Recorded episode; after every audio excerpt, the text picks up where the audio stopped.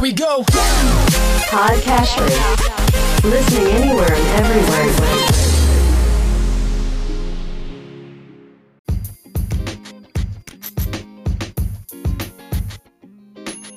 Welcome to Weekly Investment Podcast bersama saya Ferdiansyah Putra dari East Spring Investment Indonesia untuk Prudential Indonesia.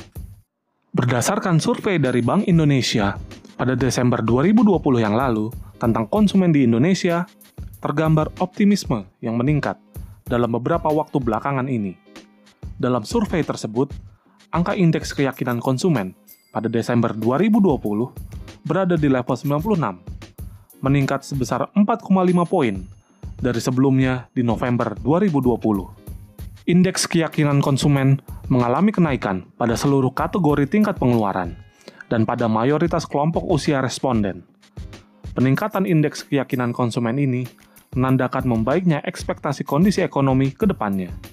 Di samping itu, persepsi konsumen terhadap kondisi ekonomi saat ini juga terpantau membaik dari bulan sebelumnya, yang tercermin dari indeks kondisi ekonomi di Desember 2020 sebesar 68,6, naik dari level sebelumnya sebesar 60,1 pada November 2020. Program-program pemulihan ekonomi nasional yang belakangan ini terus dilaksanakan dan penanganan pandemi dengan adanya pengadaan vaksin ditengarai mendorong membaiknya persepsi konsumen terhadap kondisi ekonomi saat ini. Sementara itu, optimisme konsumen terhadap perkiraan kondisi ekonomi 6 bulan ke depan terpantau turut menguat. Hal ini terlihat dari indeks ekspektasi kondisi ekonomi yang tercatat sebesar 124,3 pada Desember 2020, meningkat jika dibandingkan pada posisi November 2020 sebesar 123,9.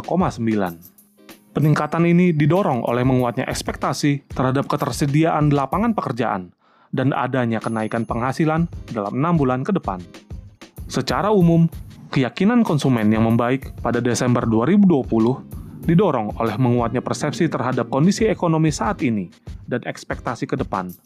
Tentunya, perbaikan persepsi konsumen yang tergambar pada bulan Desember 2020 yang lalu dapat terus meningkat, sehingga dapat mendukung perbaikan ekonomi yang terus diupayakan agar dampak ekonomi dari pandemi COVID-19 tidak berlarut-larut. Demikian Weekly Investment Podcast mengenai perbaikan optimisme konsumen di Indonesia. Semoga bermanfaat dan salam investasi.